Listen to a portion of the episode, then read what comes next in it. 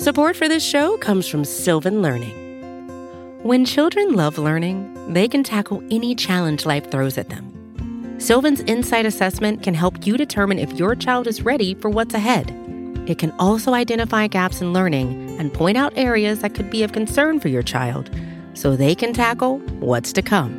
And right now, it's the best price of the year at $29. Go to sylvan29.com to learn more and get your child's assessment for only $29. That's S Y L V A N 29.com.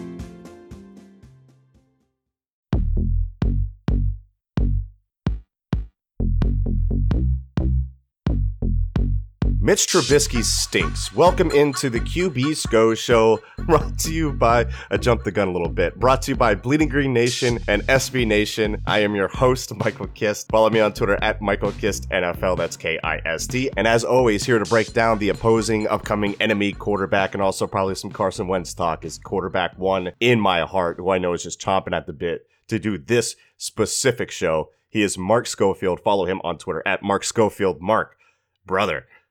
We made it. How you doing? We made it, man. First of all, folks, let's gentle listeners, you can probably just go home now because Mr. Kist just nailed it in the cold open right there. But I will say, Michael, it's great to be with you as always. And I know, look, this show's a big one. Nay, a huge one for the brand. So I'm going to try to keep today's historical reference a bit quick and tight. Now, hold it up in my hands for those watching on News Channel 8 a copy of Agincourt by Anne Curry, a woman we've mentioned before. Now, as you might expect, this book focuses on the 1415 Battle of Agincourt between the invading British forces led by Henry V and French forces. Now, this battle is perhaps the most famous of all the battles of the Hundred Years' War between England and France, but England's victory on that day, St. Crispin's Day, has become something of lore, or even more.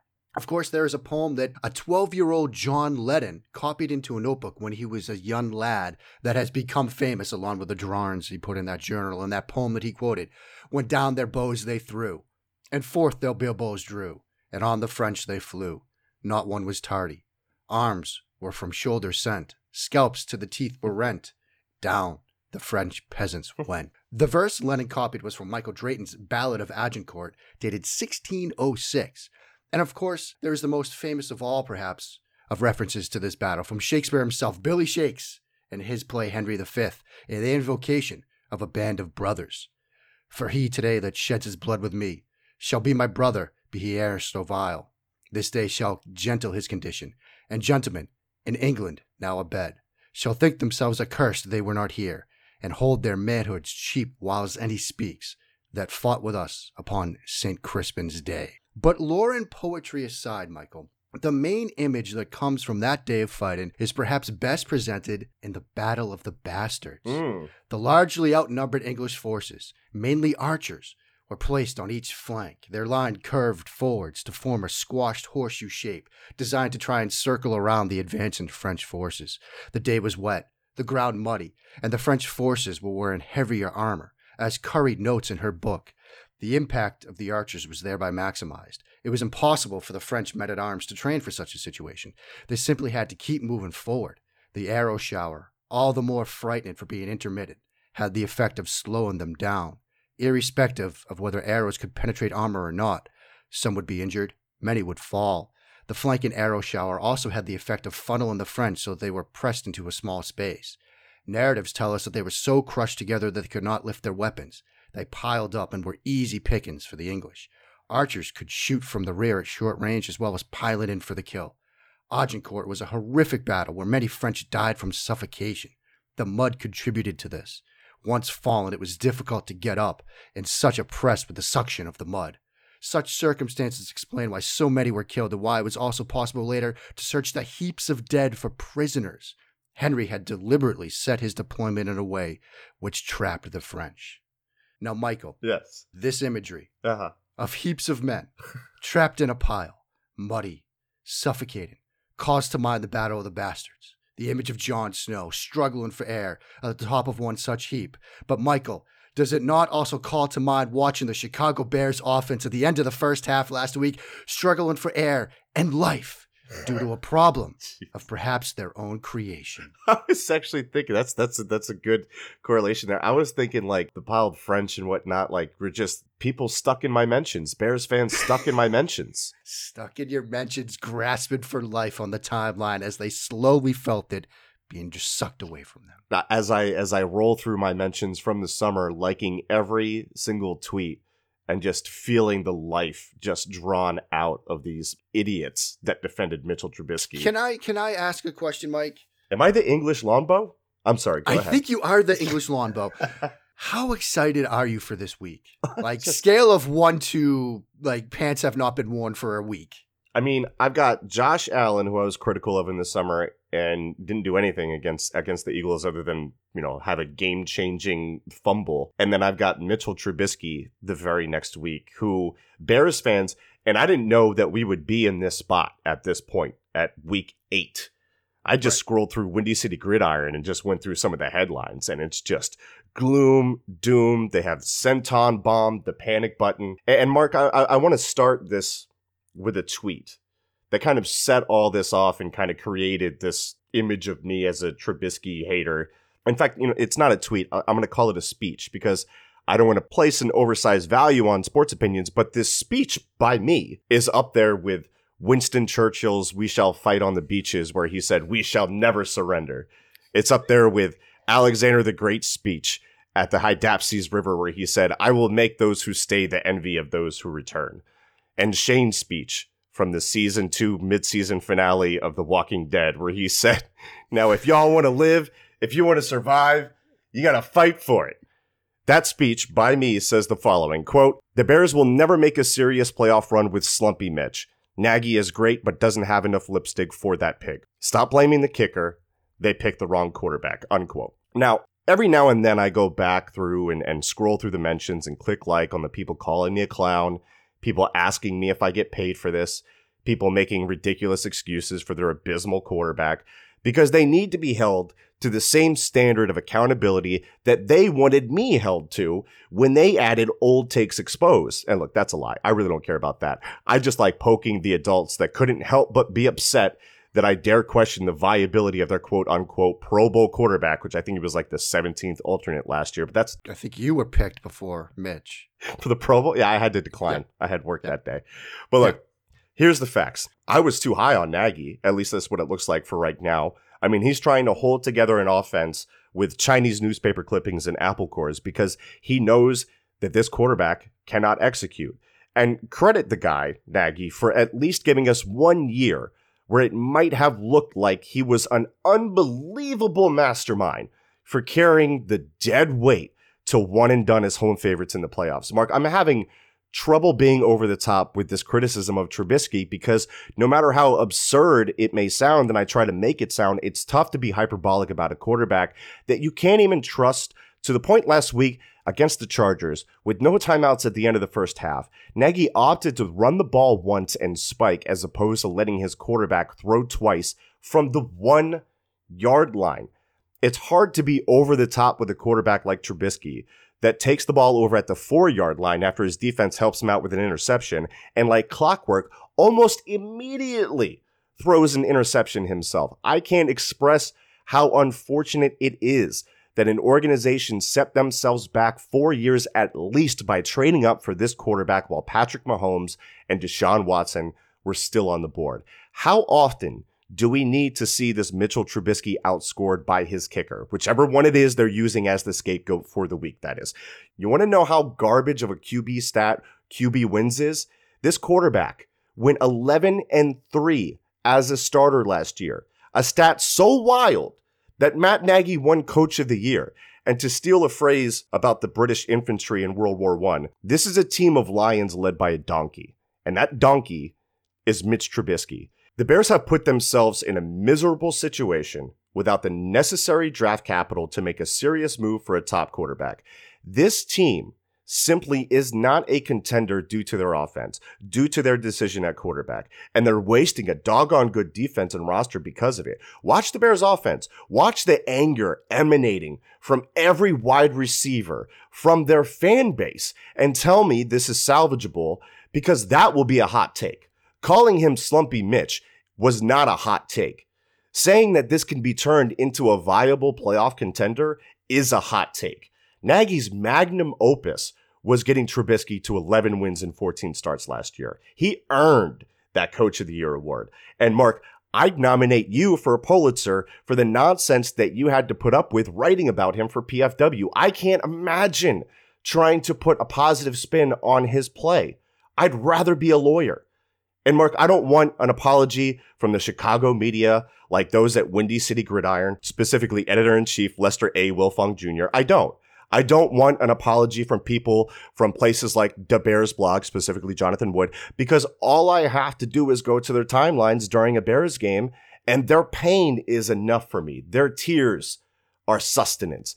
And Mark, one person I don't owe an apology to is you, because unlike some other people that shall remain nameless, you understand quarterback play and weren't there doggedly defending every dumb decision from a despicable excuse for a quarterback. But ultimately, this is where I see the Bears. And if you haven't experienced this specific thing, this may not work, but I have. And I can only imagine this is how the Bears feel right now. If you've ever gone out too far into the ocean, you know what I mean. Because when the breakers start hitting and you're too far from the shore, you're kind of in that, that no man's land, right? You try swimming back to the shore and you get crushed by another breaker. While the other choice is swim out further to dive under that next breaker. And if you keep doing that without any kind of break or luck, you can die. You might very well drown. And that's how I see the current and the immediate future situation for the Bears. They are too far from the shore and they're taking massive hits, one after the other. They are drowning, and it's all because of their quarterback, Mitch Trubisky, who for me has been pennies from heaven this season. What a joy. Mark. Do they give out like Nobel Prizes for podcasting? because the past seven minutes have been pure excellence. and I feel like there is absolutely nothing that I can add to that because that was brilliant. I, I think Mitchell Trubisky's entire arc can be summed up by the end of that first half. They have a first and goal at the one. And offensive wizard Matt Nagy dials up an empty formation Mm. where they go Y ISO with Adam Shaheen to the left. They go quads to the right with their rookie running back, David Montgomery. And it's a disaster. Yeah. And it's a disaster because the best he can come up with is throwing a slant to a Y ISO tight end who is perhaps not living up to the expectations that many had for him. Mhm.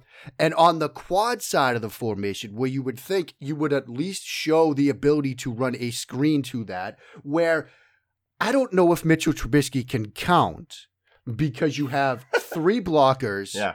for two defenders. Hmm. The guys don't block because apparently that wasn't an option built into the play, which watching it from afar seems like that might be an option you would want to have for your struggling quarterback to give him an easy smoke screen for a touchdown throw from the one yard line. They can't even get that right. Hmm. And then, like you say, they run it, they spike it, they settle for a field goal when you could have taken control of this game. The inability of this offense and the mistrust they have in their quarterback, the lack of trust they have in their quarterback, has crippled this franchise. Hmm. This is an organization that should have won, or at least on paper, could have won a Super Bowl last year. If they had even Blake Bortles' effort and production from their quarterback, they could have beaten many teams in the playoffs. They could have easily beaten the New England Patriots in the Super Bowl, but they couldn't even get out of their opening round playoff game because of the ineptitude of their quarterback and the fact that he didn't show up until late in the game. Hmm. And many Bears fans have taken the soothing balm of he's a very clutch quarterback. And that's impressive if you want to make it so. But it belies the fact that he is often awful for the first three and a half quarters of a game. And when he needs to be clutch, it's too little too late. Hmm. His adjusted net yards per attempt this season is ranked 30th in the league. 4.40. Ugh. He's in front of only Baker Mayfield, Mhm. Ryan Fitzpatrick, Mhm. Sam Darnold, and Josh Rosen. He is behind players like Daniel Jones, Josh Allen, Kyle Allen, Joe Flacco, Marcus Mariota, Case Keenum. He is behind players that have been benched. He is behind Andy Dalton, who has been benched. and Andy Dalton has or was the poster child for the idea of quarterback purgatory, where you have a quarterback that is just good enough to be viable, but never good enough to advance your team where you want to go. And quarterback purgatory is like the breaker scenario you outlined. That is where the Bears find themselves, and they have a decision to make. And it seems that Matt Nagy is doing his best Tammy Wynette impersonation. He's sticking by his man.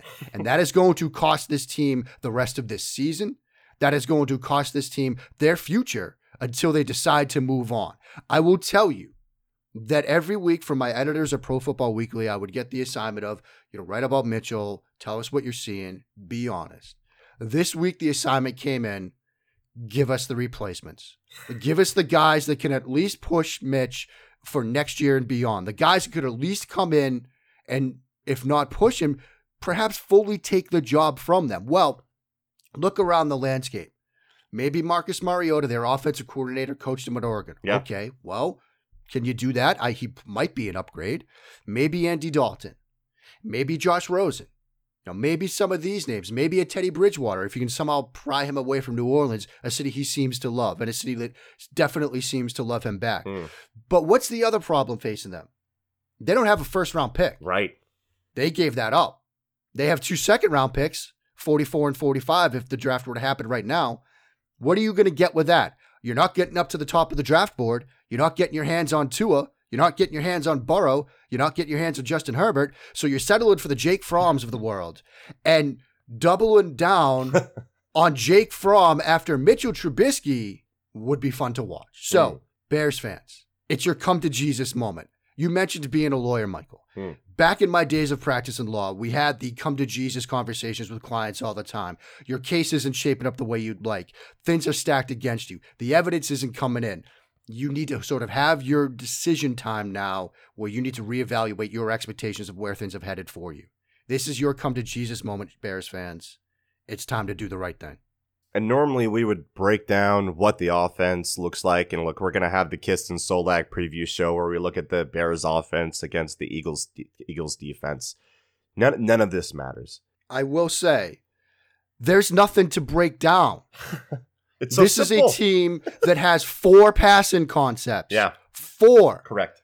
They will run all verts, usually out of a three by one. They love throwing the bender. Yep. They will love Jello, which Eagles fans you know and love.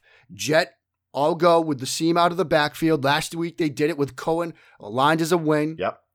They will run smash and they will run mirrored curl flat. Matt Nagy's contribution to improving the production and developing his quarterback has been to simply find different ways to run mirrored curl flat. Different formations, different shifts, different alignments, different packages.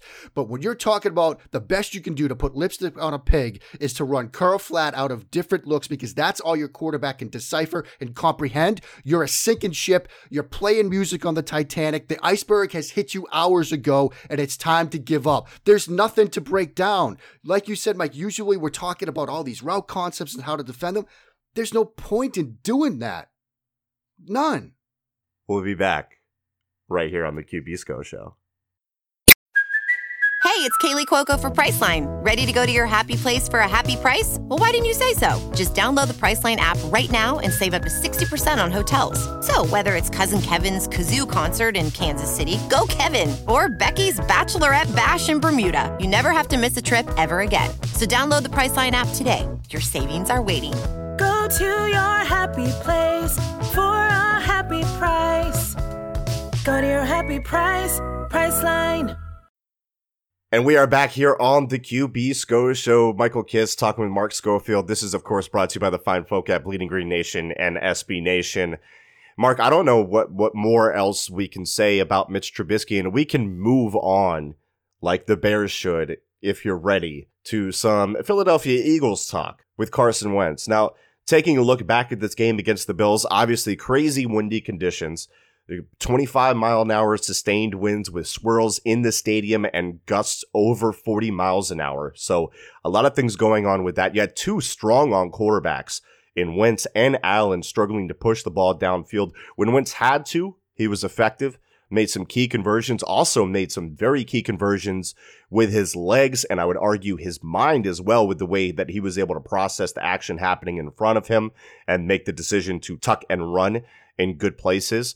Uh, overall, from Wentz, I don't know what you take away from this game other than the fact that the Eagles schemed this up really well for the limitations that they were going to face and the defense that they were going to face. The screen game was great. The quick game was great. The the the variety in the run game and, and the different looks that they had, the pony package with the 65 yard Miles Sanders touchdown run was nice. I, I think this is more on coaching and a quarterback just being effective. And then every and then every now and then when he had to, you know, taking over the game and making a decision and, and getting a key conversion. I think this is just a solid game from Wentz and an even better job from the coaching staff. Yeah, I think those are all great points about this game, Michael. And I think it's important to sort of put into context this Bills defense because it is a very good defense. Yet, as somebody that has seen this Bills defense up close and personal over the past couple of years and seen what they are able to do to Tom Brady and the New England Patriots offense, you know, to go into Buffalo like that and to get a win and to have some production against this defense in those conditions, I think is an impressive win for an Eagles team that needed an impressive win at this point in the season. I think the pony package was wonderful. I loved the action on that 65 yard touchdown mm. run. Kelce getting up on the linebacker, Howard getting up on the other linebacker, you know, the guards washing down the defensive tackles. You know, Mike, you and I were talking about Brooks and how impressive he has been. Mm. I know today Doug Farrar over at USA Today Touchdown Wire released his most underrated players of the season so far, and he's got Brooks in there. Mm. He has been fantastic to watch. And so, you know, the, the offensive line did a fantastic job.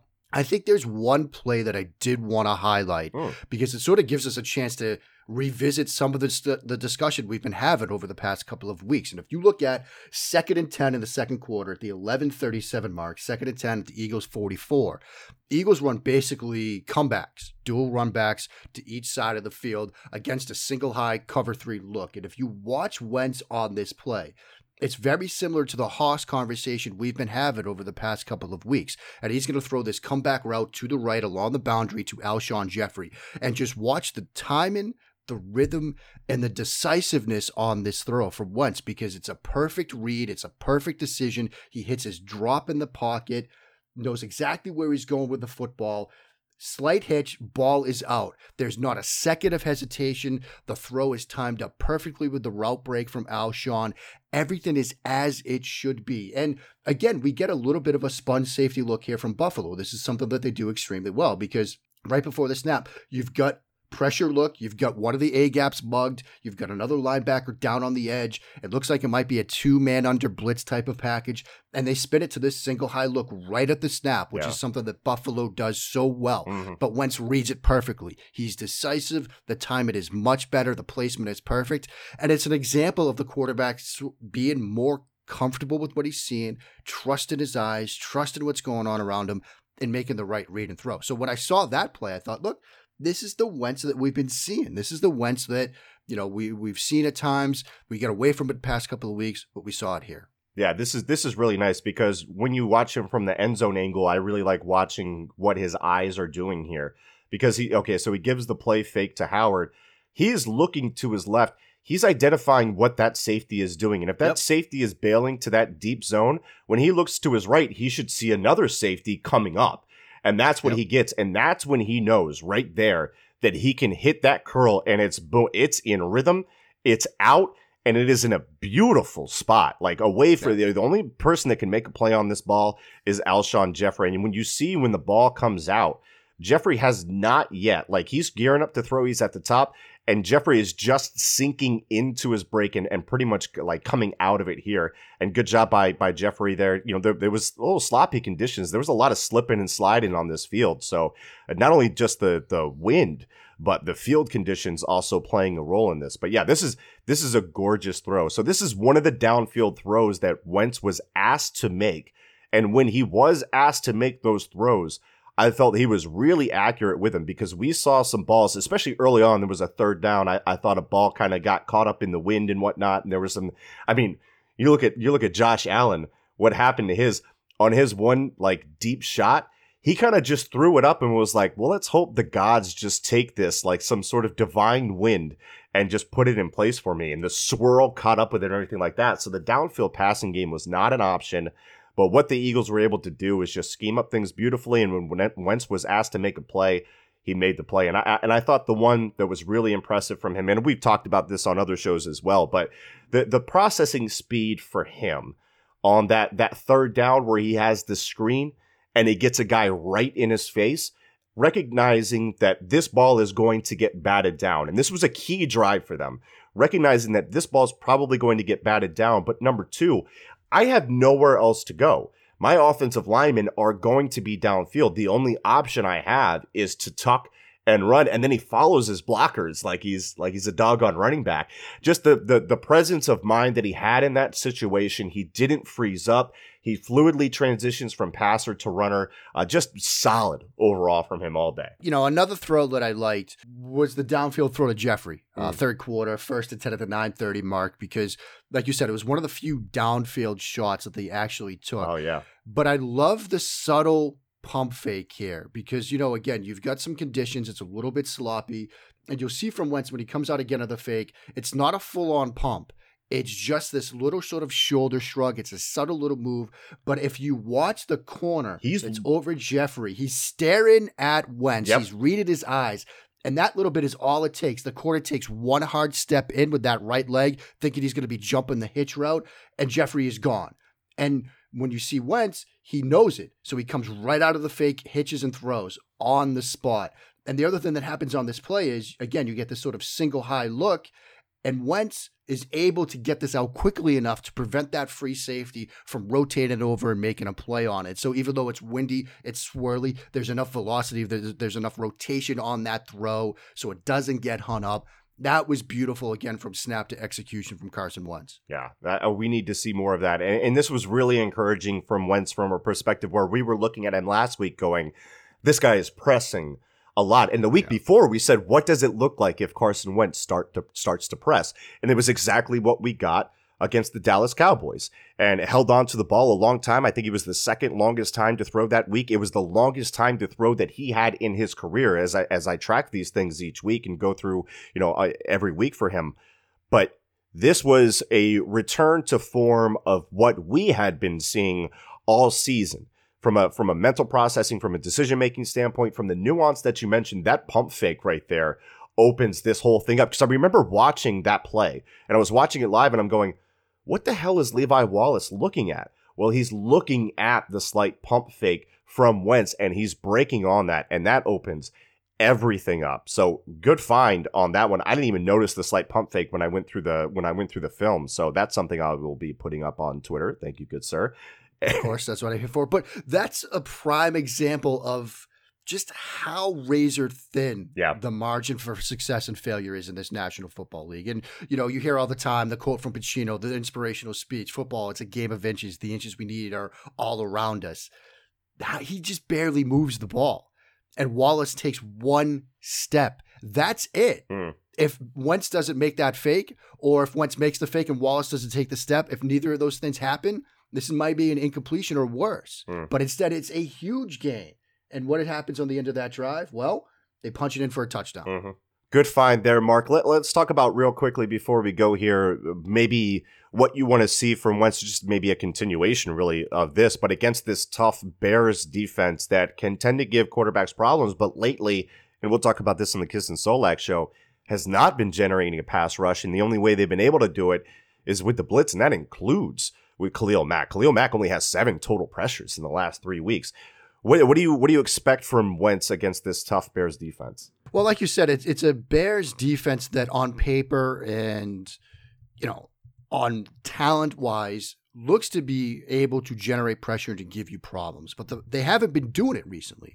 And as you said, look, they've had to sort of resort to the blitz, but what has that usually meant for Carson Wentz mm. when you're forced to blitz him? Traditionally, he's been very good against pressure. He's been very good against blitzers because like we've seen here, there are moments when he's able to accelerate that processing speed. You you mentioned that screenplay where it got blown up and he had to sort of create a little bit and he follows his blockers. He can beat you with his legs. He can extend plays with his athletic ability, with his strength in the pocket. And so if Chicago's forced to bring pressure and to play man coverage, there are two things that are going to happen. Once he's going to have that ability to beat the blitz with his legs and uh, his athleticism, and there will also be opportunities to create downfield throws in one-on-one situations when you can rely on either guys winning one on ones, which these receivers can do from time to time, or some schemed shots like we just saw in this vertical route to Alshon. And so if they are forced to blitz Carson Wentz, I think A, that's going to be great. And the once the Philadelphia Eagles offense is going to put up points and they're going to have success as a result. And B, if they do screw up, they have to give the ball back to who? Mitchell Trubisky. Yeah. Well, there you go. Yeah. And and I think they can do a lot of different things uh, that they can take from this game and apply it to the next game against the Bears Right. because when you look at what teams are doing against Khalil Mack, and and all credit to New Orleans Saints tackles, for instance, Ryan Ramczyk, Terron Armstead playing high level ball, and they did great against Mack when they were asked to block him one on one. But what the Saints also did was, you know, they they they chipped and they they forced his his pass rushing arc to be different because of the alignment. The Eagles can take in this 12 personnel, this YY Yep. wing, put it on Mack's side, and that'll slow his pass rush down. They can use the under center play action. They can use the screen game to slow down that rush. They can do a lot of different things to frustrate and scheme around Mack, a guy that they're familiar with from last year. Who had some success with some pressures, but caught a lot of heat from their fan base for not getting in the box score in a meaningful way. So I really am confident about what this Eagles offense can do to a Bears defense that doesn't look near what it was last year, despite still being pretty good. I think they're definitely missing the absence of Akiem Hicks, but now we're getting into a whole Bears defensive preview. I won't put all that on you, Mark. I do want to thank you for coming on with me today for this monumental podcast. I mean, just the work and effort that we put in with the takes on the timeline, just just a, a colossal effort. And I feel really, uh, it's a really rewarding experience. And, and I'm hoping that we are rewarded with what will be another typical Mitch Trubisky performance on Sunday, brother. I can only imagine what your timeline will be like. Wh- what is this a one or is it a four kick? Is it a one or a four? I think it's a one. Yeah. At like three forty-five Sunday afternoon. What your timeline is going to be like? It is going to be must-watch tweeted. I'll just say that. If if if Trubisky throws for 303 touchdowns, I'm just gonna. Is it a delete the count situation? I don't think it's a delete the account situation because understand the Eagles' defense is just awful. They are bad, and it depends on how those yards comes, those touchdown comes. Because if it's all on screens to like Cordarrelle Patterson, I don't care. Like Right. It's this Eagles defense stinks at tackling. They stink at coverage. Yeah, you're probably going to get some opportunities against them. But if it's, I, I, I can't see any scenario where it's Mitchell Trubisky making like five or six 20 plus yard throws in a meaningful way, in meaningful Let me situations. let me throw this scenario out there then. okay. Eagles are up at half, come out for the third quarter, and Chase Daniels comes on to the Chase Daniel comes on to the field. Then I'm concerned. Then I'm concerned. Like, do you remember when? like, honestly, do you remember the the the Bills Patriots game where uh, Josh Allen was Josh Allen goes down, Barkley comes in, and suddenly it's like they're moving the ball. Yeah. because the ball's Yeah. getting out. Guys are open Yeah. because the ball's getting out. Same situation. I think Daniels can run this offense more effect more effectively on at least a, a low level, consistent basis. Competency. The, the the Chase Daniel game, the piece I wrote over at PFW that week was now we're seeing the beauty of Matt Nagy's offense, and I thought that that was a pretty interesting way of putting that piece together. I'm just gonna say that. Mark, Whatever. that's beautiful. I love that. All right. We're good human beings. We're great human beings. I swear. We're definitely definitely not rooting for the failure of, of others. No, not at all. Not us. I mean, the guy's a millionaire. Who cares? All right. Yeah, exactly. Mark, say goodbye to the gentle listeners. Goodbye to the gentle listeners. And we are out of here. We're done. That's it. That's the show.